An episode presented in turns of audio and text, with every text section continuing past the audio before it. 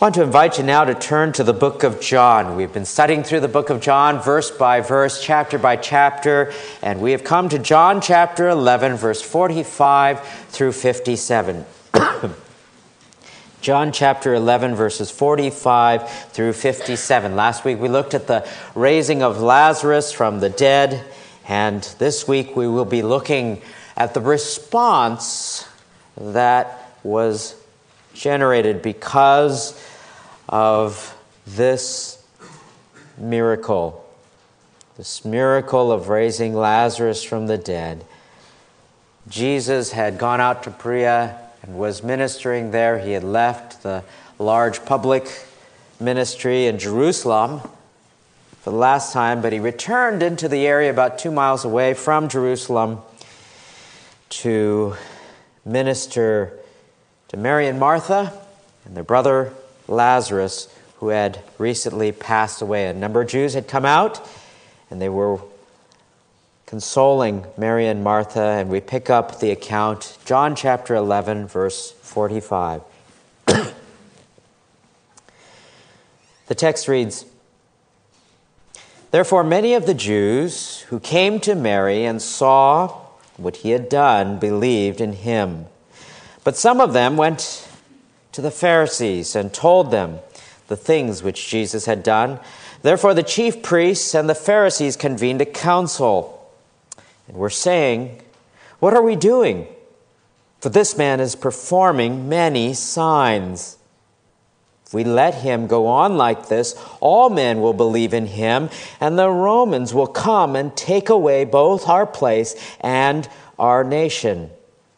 But one of them, Caiaphas, who was high priest that year, said to them, You know nothing at all, nor do you take into account that it is expedient for you that one man die for the people and that the whole nation not perish.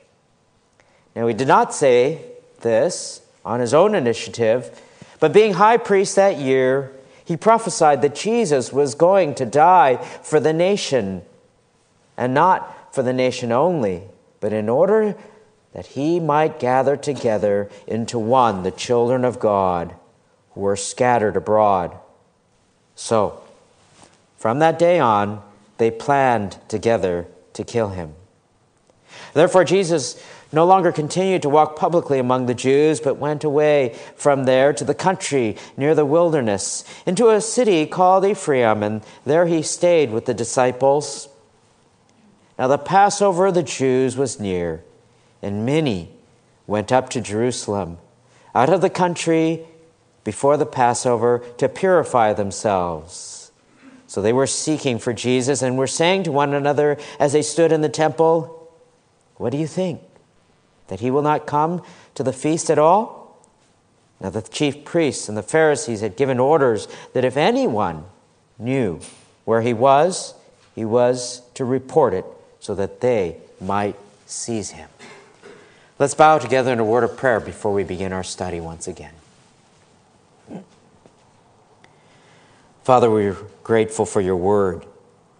We pray, Father, that you would teach us, that we might hear from you through the truth of your word. Cause us to grow. Open the eyes of our heart that we might see great and mighty things from thy law. In Jesus' name, amen.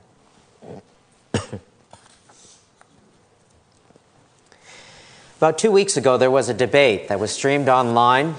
A number of people went in person to it, not from here, but was well publicized. A debate between Bill Nye, who is also known as Bill Nye, the science guy, and Ken Ham on the subject of evolution and creation. And they wanted to present their arguments, they wanted to present their case, their viewpoints in a convincing manner. Even though both parties knew that in doing so, they were not expecting to persuade the other of their viewpoint. Ken Ham's viewpoint on creationism comes from a presupposition, and that presupposition is what Christians share. And that presupposition is that what the scriptures teach is true. that the Bible is the Word of God and it tells us what is true. The reason we believe in the veracity or the truthfulness of the Scriptures is because of faith as well as bolstered by the evidence, both internally and externally, of the uniqueness of the Scriptures. It is by faith as well as bolstered by the evidence of how the Scriptures were written Internally, the scriptures are corroborated by the fact that it is a unique book that was written unlike any other book that ever has ever existed. A unique book that was written by over 40 different authors over a period of 1,500 years, by people from all walks of life, from fishermen to nobles, by people who come from different backgrounds written on three different continents, written in three different languages Hebrew, Greek, and Aramaic. People whose professions differed, but all who wrote about one cohesive, unified theme that of salvation through the Lord Jesus Christ in a non contradictory way over that period of time, outlining God's plan, His work and the exaltation of Christ. The external evidence argues for the uniqueness of Scripture as well.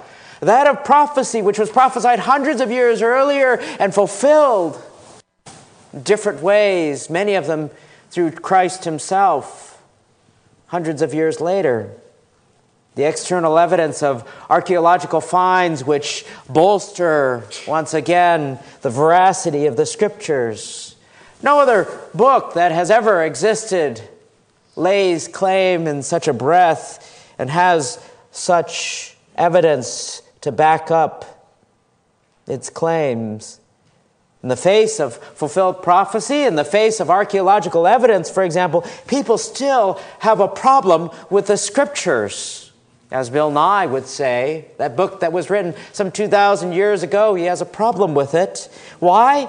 Because at the heart of it all is a hardened heart of unbelief. Of unbelief. Romans chapter 1, if you'll turn your Bibles there, book or two over, in the book of Romans, a couple of books over, Romans chapter 1, it tells us this very clearly in a very well known passage. Romans chapter 1, verse 18 says in Verse 18 For the wrath of God is revealed from heaven against all ungodliness and unrighteousness of men. Who what? Who suppress the truth in unrighteousness. Who suppress the truth in unrighteousness. Verse 20 For since the creation of the world, his invisible attributes, his eternal power, and divine nature have been clearly seen, being understood through what has been made so that they are without excuse. They are without excuse. When a person walks outside in the morning and they see the creation of the world, they see the trees, they see the sky, they see animals, they see nature, God's attributes are displayed, His eternal power is displayed, has been clearly seen through what has been made. What is known about God is evident to them, scriptures say, and evident within them but they suppress that truth in unrighteousness that there is a creator God. The face of evidence every single day, people suppress that truth in unrighteousness. That is the same suppression in the face of evidence that Jews here do. In the context of this passage, the Jewish leaders have seen Jesus perform perhaps the greatest sign aside from his own resurrection in the face of that, in the face of him's claim to be a deity, in the face of the raising of Lazarus from the dead after four days when the body has already begun to decompose. They reject Christ and so we look at this passage today in that light the rejection of Christ, because when Christ comes, he causes division. There is division over who he is. And then there is the decision to kill Jesus, and then Jesus departs from there away from the Jews. So we look at the decision or the division over Jesus in verse 45. Many of the Jews who came to Mary and saw what he had done, they believed in him. Some believed, but the next verse says, but some of them, in contrast, but some of them went to the Pharisees and told them the things which Jesus had done. There were some who just were against Christ, and they went and told the Pharisees.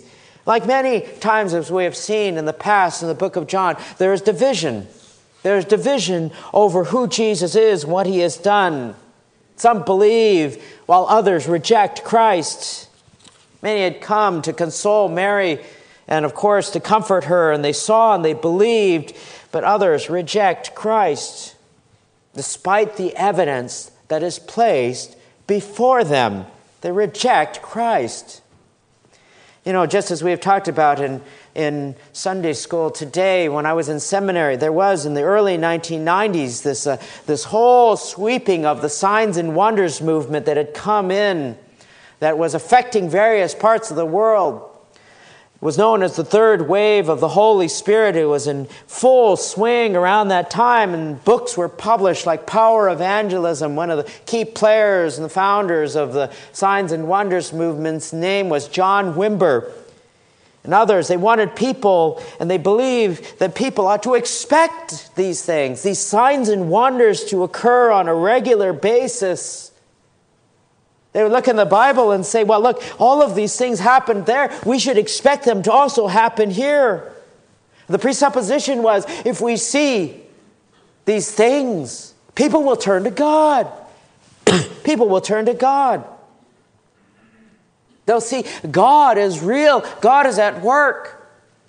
Prime example, they'll say, was, was the incident of Elijah and the prophets of Baal. The story where Elijah was up against the prophets of Baal, 450 prophets, they made two altars. And the prophets of Baal would put their sacrifice on there, and they would, they would, they would walk around, they would chant, they would cut themselves, calling upon Baal, hoping that fire would come down and ignite and consume the sacrifice. And they did so all day long to no avail. And Elijah came and he built, he dug a trench around his altar, stacked the stones and, and put the wood on there and put the animal for sacrifice on there. And he had four pitchers of water that would, he would call to have dousing the, the sacrifice, drenching it three times over, such that it would run into the trench. Then he prayed to God. God sent fire, and it says in 1 Kings 18 38, then fire of the Lord fell and consumed the burnt offering, and the wood, and the stones, and the dust, and licked up the water that was in the trench. When all the people saw it, they fell on their faces and they said, The Lord, He is God, the Lord, He is God. And Elijah sent them and they slew the prophets of Baal. And they would say, Look, look, people have got to see these miraculous signs and wonders if they're going to turn to God. And if they do, they'll turn, and this is a wonderful thing. Fact of the matter is, many folks who had seen that, as you read later on in the story, was a superficial turning to God because they turned and went their own way live their own sinful life even after that. The truth of the matter is, is that signs and wonders do not necessarily convince people to turn to the Lord. They do not necessarily convince people to turn to the Lord. You remember the parable in Luke 16 of Lazarus and the rich man? And Lazarus and the rich man, and by the way, that's the only parable in which there was a name given to a particular individual in that parable. This is a Lazarus that is not the Lazarus that we read here in the book of John. There was a rich man, it says, he habitually dressed in purple and fine linen, and there was a poor name named Lazarus. Verse 20 of Luke 16, who laid at the gate, covered with sores, and he would desire the crumbs that fell off of the table. Both of them died. Both of them died. The rich man in the parable went to hell, and the man named Lazarus, the poor man, went to heaven. And there was a chasm in between, and the parable talks about a conversation. And the rich man calling up to, to heaven, to the poor man, and to Abraham, should say. And he said, I beg you, Father Abraham, that you send him to my father's house, for I have lived, for I have five brothers, in order that he may warn them, so that they will not also come to this place of torment. But Abraham said, They have Moses and the prophets. Let them hear them. But he said, No, Father Abraham, but if someone goes to them from the dead, they will repent.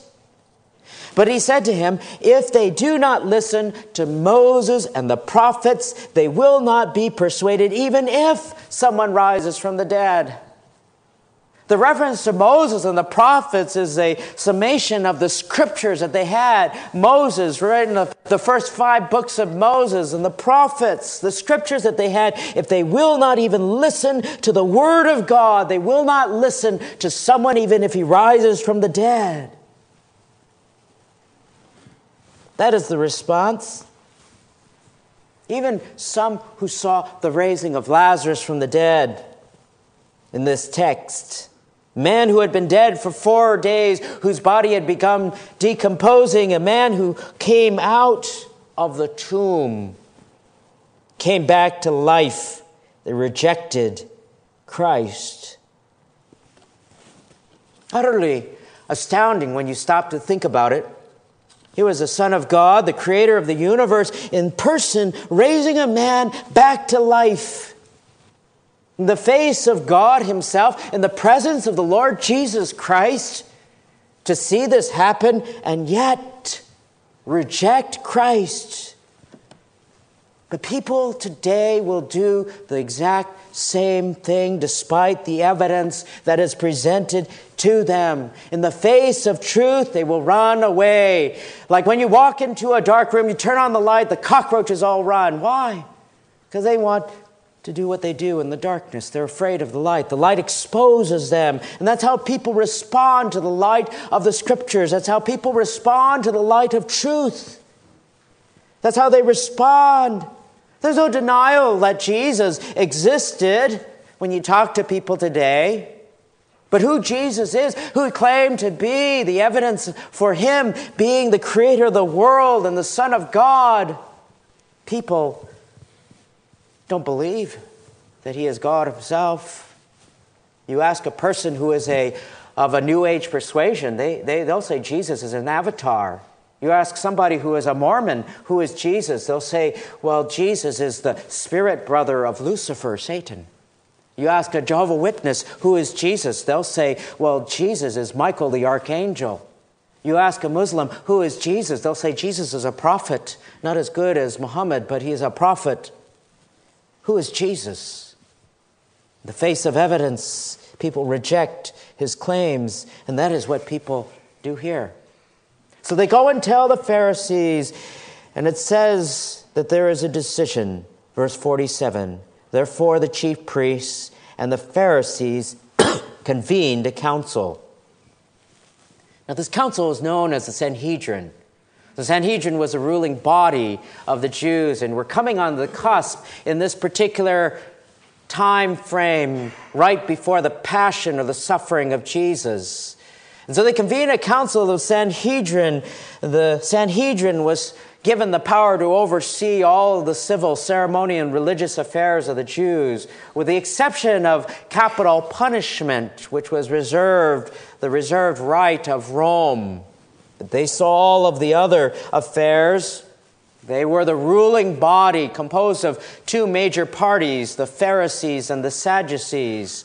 And they didn't see eye to eye on very many things at all. They were at polar opposites in the things that they believed. But there were two parties similar to our government here.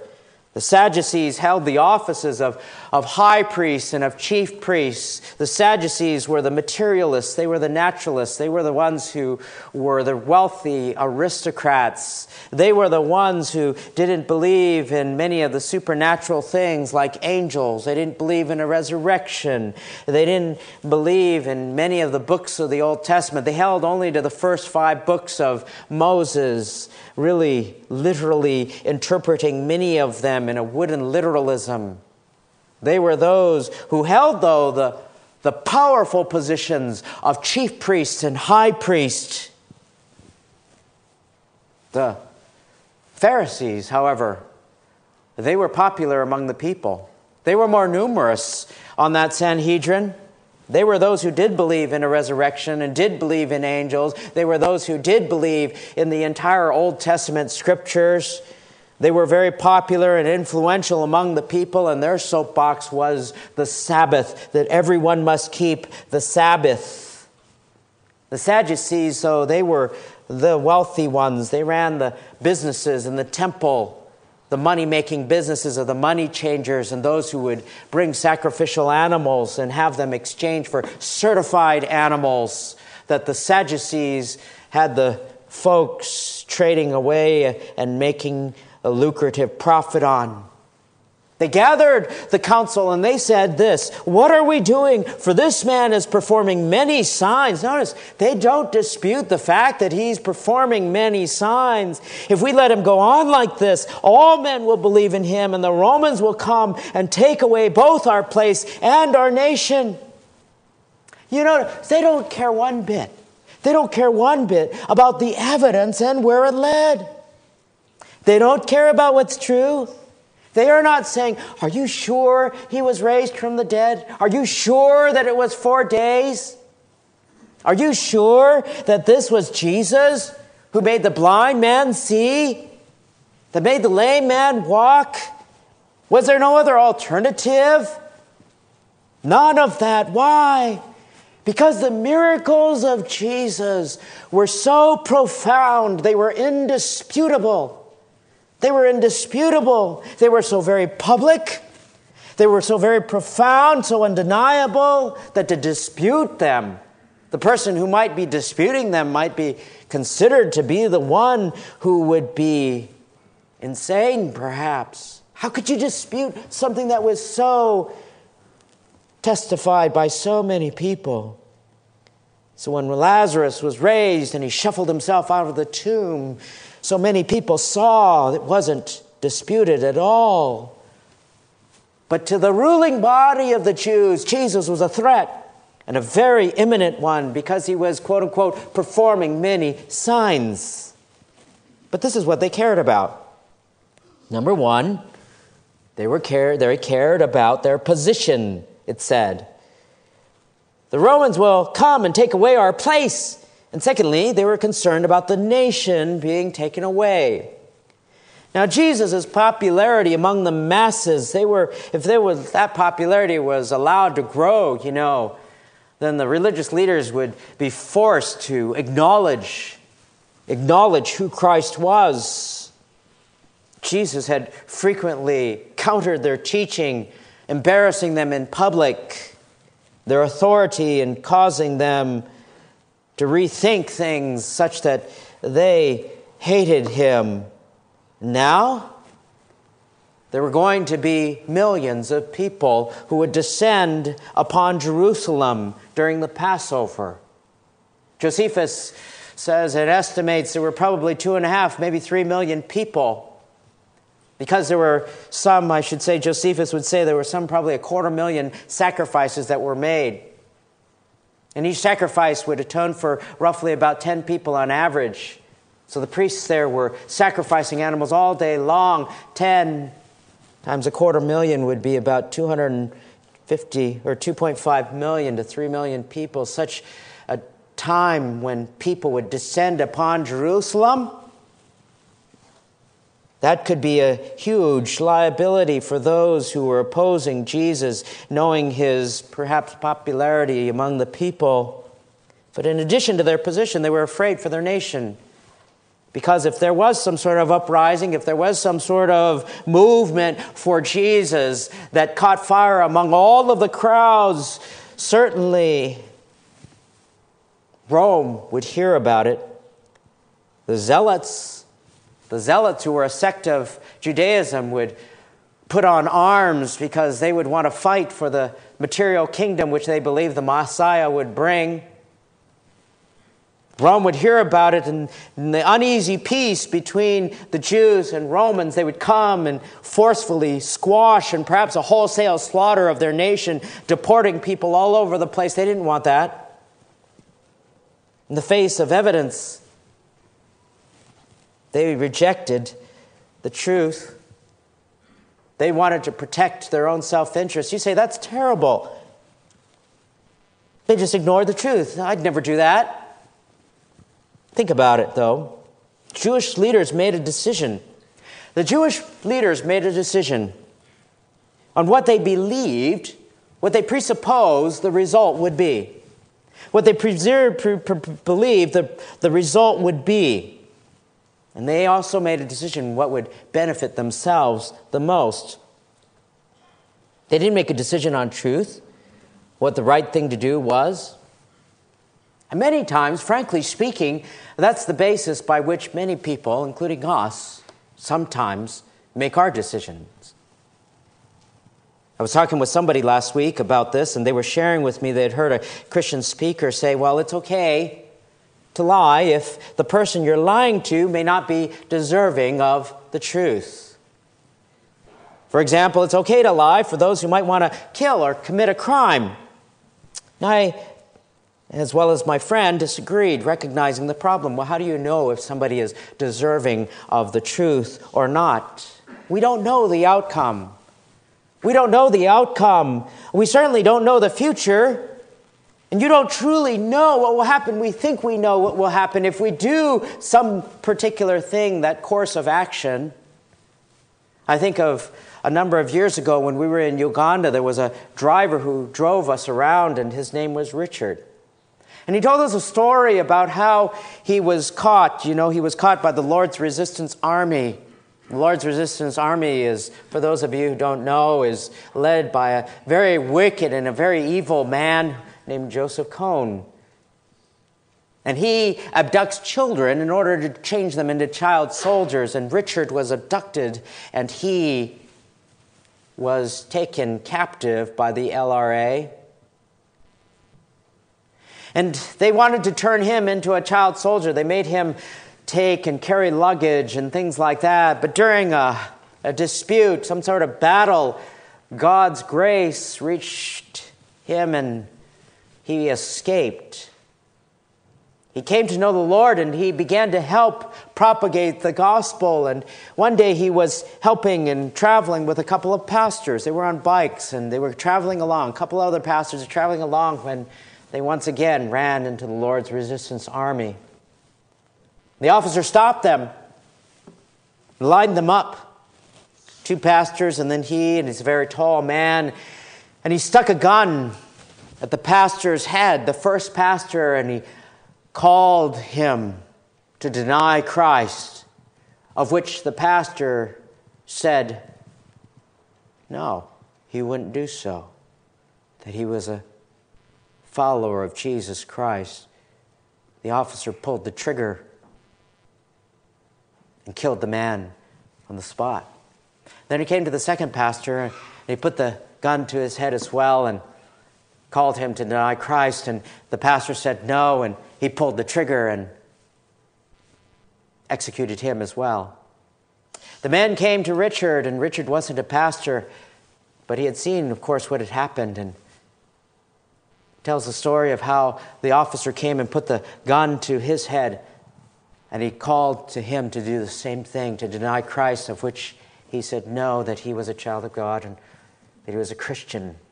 He pulled the trigger, and the gun jammed.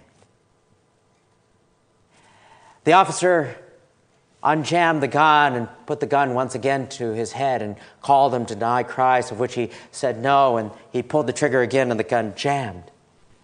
They became so angry that he took another gun from another soldier and he put it to his head and called him to deny Christ. And he said no, and the gun jammed once again. And all of those who were the enemies of his would became afraid and they said, This man, God must be with this man. And they left. We presuppose that God will do something. Perhaps we have this idea that this will happen if we don't do this or that. And so we manipulate, we lie, we do things for our own benefit. We do the same thing. We do the same thing. We say, well, we don't have to follow the law because if we follow the law, we do this, or it might be too much trouble, these regulations, or whatever it may be, taxes, or telling the truth about my children's ages, even though they may be such and such age. We overlook some things that are unethical because we think if we were to tell the truth, we'd be those who would be out of a job. We'd be ostracized by our coworkers. But maybe God doesn't want you to have that job in the first place. Or we look at the financial benefit or the financial consequences, and our decisions are made because of money rather than because of what is right and true. We're pragmatic. We think, what is the easiest thing to do? What is the least amount of trouble? What is the most fun, the most convenient? We look at what is the most lucrative, what will make me happy, what will be the most benefit to me. Richard could have said, hey, lie and live another day and serve God. But he didn't. Our sin waves its lying little finger to us and say, look, look, look at what benefits you the most. Look at what happens if you do what's right. You're going to have a lot of trouble. You control the future. That sinfulness says you control the outcome. If you do this, somebody will die, or somebody will happen to something, or you'll lose your job, or you lose your benefits, or whatever it may be. So, you know what? It's only a small lie, it's only a small sin. It's respectable sin, as some might call it. That's what the Jewish leaders did.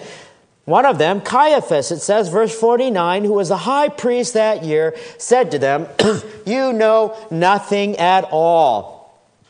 Now, that's a rather brash way to say things, but among the Sadducees, it wasn't so uncommon for them to speak in such a brash, pointed, blunt way, saying, in effect, You ding dongs, you don't know a thing. Now, he was the high priest. Normally, normally the high priest would need to come through the Levitical line. But while Rome was in power, there was some evidence that that particular position was either bought by money or done as a political favor. Caiaphas was a Sadducee. Caiaphas was a Sadducee and politically motivated. He was married to the daughter of the previous high priest, whose name is Annas. And Annas still had great power. In fact, there was kind of a co leadership with Caiaphas and Annas, as it says in Luke chapter 3, verse 2. Both of them are named as high priests, sort of a shared priesthood in this position of power.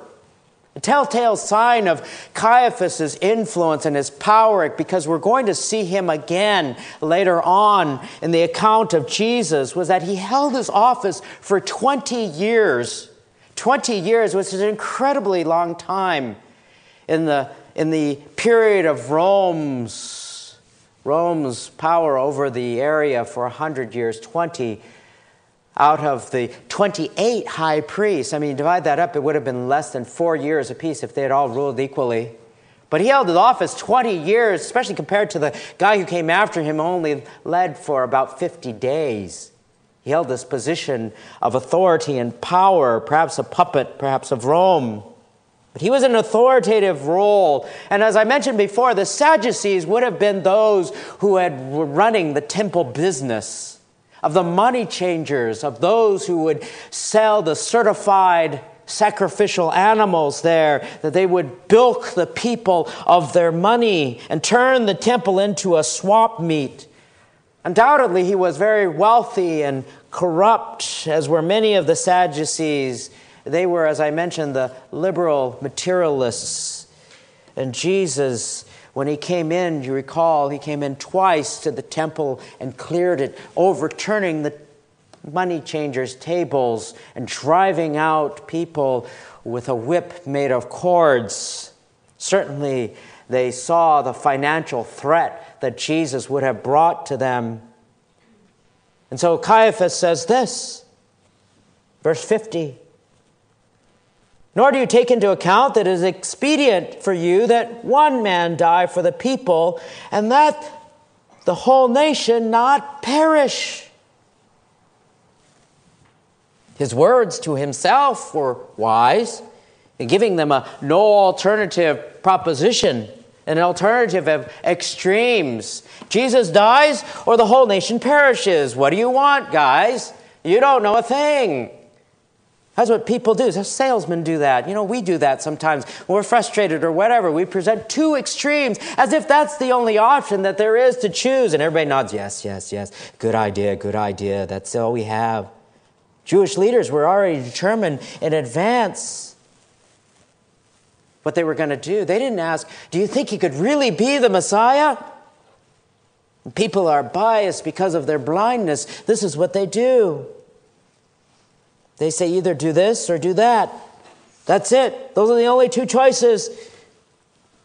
In his mind's eye, he thought, I'm protecting the nation, I'm protecting the people, and we're protecting ourselves. But little did he know that the words that he said, as the text tells us, was prophetic that Jesus would die and bring together God's people in salvation. The Bible tells us in Proverbs 16 9, the mind of man plans his way, but the Lord directs his steps. Just like in Genesis 50, verse 20, story of Joseph at the very end, called the doctrine of concurrence. What? What you meant for evil, God meant for good. God even controls those who are leaders. For the hearts of kings, the scripture says, are like channels of water. The Lord directs them wherever He so chooses. And as history would bear out, Caiaphas was wrong because in 1669 to 79 AD, there was a man named Titus Vespasian who would come in. And under his leadership, thousands of Jews were killed, and he established control over Judea and took Jerusalem, sacking it in 70 AD, even though they had put Jesus to death, thinking they were going to save the nation. Caiaphas as a character was corrupt. Matthew 26 tells us later on Caiaphas, he was a spiritual charlatan, a real spiritual bully. I mean, when they brought Jesus in, in the mock trial that they will give him, when they brought Jesus in, they brought in some false witnesses to accuse Jesus. He said this, he said these things, blah, blah, blah, blah, blah. And then they would say to him, and he would speak up, and he'd say, The high priest stood up and said to him, Do you not answer? What is it that these men are testifying against you? But Jesus kept silent. Matthew 26, 63. The high priest said to him, I adjure you by the living God that you tell us whether you are the Christ, the Son of God. And Jesus answers him, this Caiaphas, because he was trying to pull from Jesus words from his own mouth. He says, You have said it yourself. Later on, Caiaphas tears his robe in a, a mock way, crying, He has blasphemed. What further need do we have of witnesses? Behold, you have now heard the blasphemy. What do you think? They answered, He deserves death. Caiaphas was not looking for the truth. It's a mock trial, and he was the instigator, the one who goaded them into a premeditated murder of the Savior. They thought they would preserve themselves. They thought they would preserve the Jews and take them out of the crosshairs of Rome, but they didn't. They plotted together. Matthew 26 says they plotted together to seize Jesus by stealth and kill him, but they were saying, not during the festival, otherwise a riot might occur among the people.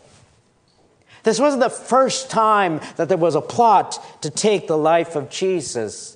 When Jesus was born, Herod, Herod had all of those male children in and around Bethlehem, ages two and under, slaughtered. And then when Jesus went back to his hometown, Nazareth, his first public acts of ministry, Jesus read from the scroll of Isaiah in his own hometown in Nazareth. And then when he pointed to himself that he was the one that Isaiah spoke of, the townspeople dragged him to a cliff. And by the miracle of God, he passed right through them because it wasn't his time. Then he healed the lame man at the pool of Bethesda on the Sabbath, and John wrote in John chapter 5 Verse 18 The Jews sought all the more to kill him because he not only broke the Sabbath, but also said that God was his Father, making himself equal with God. They wanted to kill him. Many times they wanted to kill him. It was well known. It's well known among the Jews that they wanted Jesus dead. John chapter 7, verse 25 notes, He whom they seek to kill that was whom they knew Jesus to be. The, the thirst of these Jewish leaders for the blood of Christ wasn't going to be satiated until he died. So we have division. We have the decision to kill Jesus and now the departure of Jesus. Verse 54 Jesus no longer continued to walk publicly. Jesus no longer continued to walk publicly among the Jews, but went away from there to the country near the wilderness, into a city called Ephraim, and there he stayed with his disciples. Jesus had previously left the Feast of Dedication to Perea. He came back just in the outskirts of Jerusalem. He raised Lazarus from the dead, and now he knew. After this one last sign, he left. We come to a time that he is going to spend an intense time with his disciples prior to his crucifixion. What an irony that people in this text, they came, they came, what? The Passover was near 55. Many went up to Jerusalem out of the country before the Passover to purify themselves. That's what they had to do. With certain sins, the Old Testament required that you would purify yourself prior to celebrating the Passover. And this was a huge feast.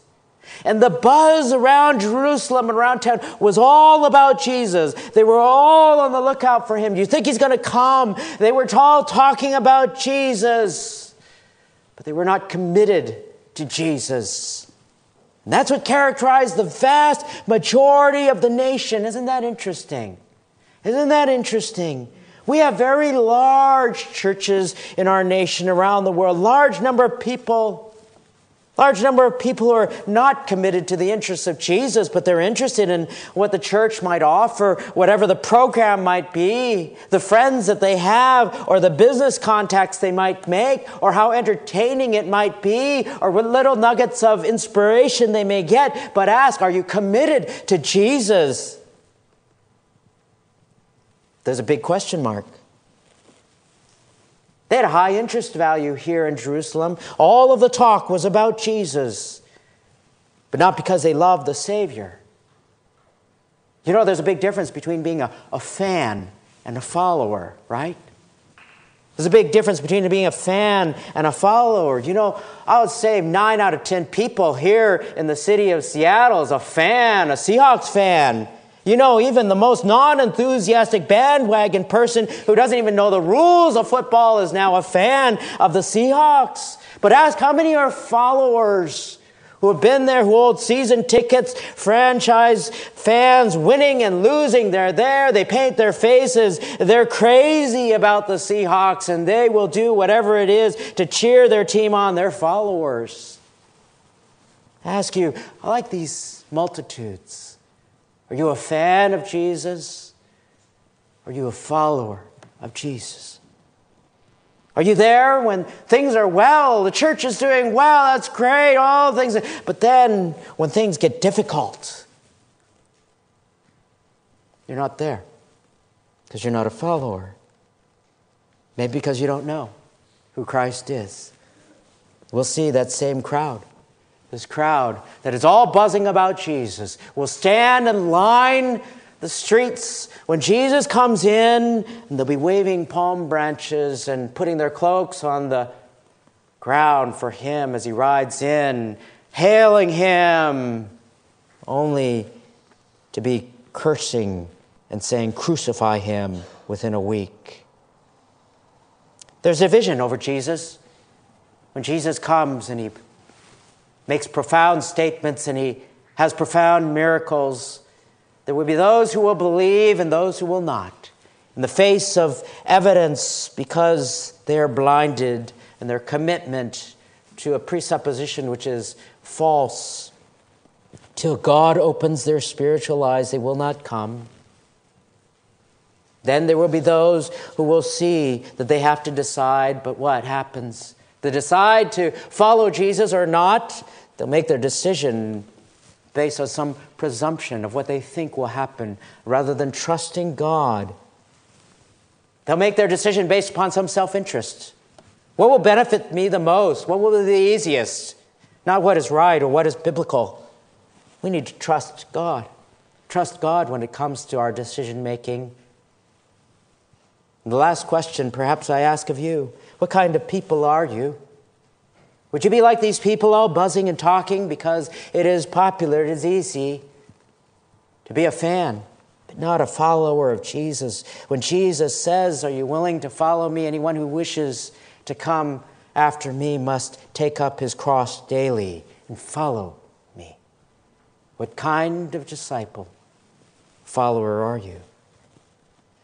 God calls us to be people who will follow Him, who will follow the Savior, because, as He has already said, He is the resurrection and the life. Let's bow together in prayer. Father, we give you thanks. I pray, Father, for those who are here. Lord, you know the hearts of people. And I ask that you would look into each and every heart that is here. And I pray, Father, that you would bring conviction by your Spirit. Knowing, O oh God, that the secrets of our heart are laid bare before your eyes. Lord, may we not be people who are simply flag wavers who will put a fish on the back of our car, but not be willing to take a stand and to follow you without reserve. We pray, God, that you would help us to grow in our love for you, love for the Savior, love for others. And may we live for your glory and your name's sake. In Jesus' name.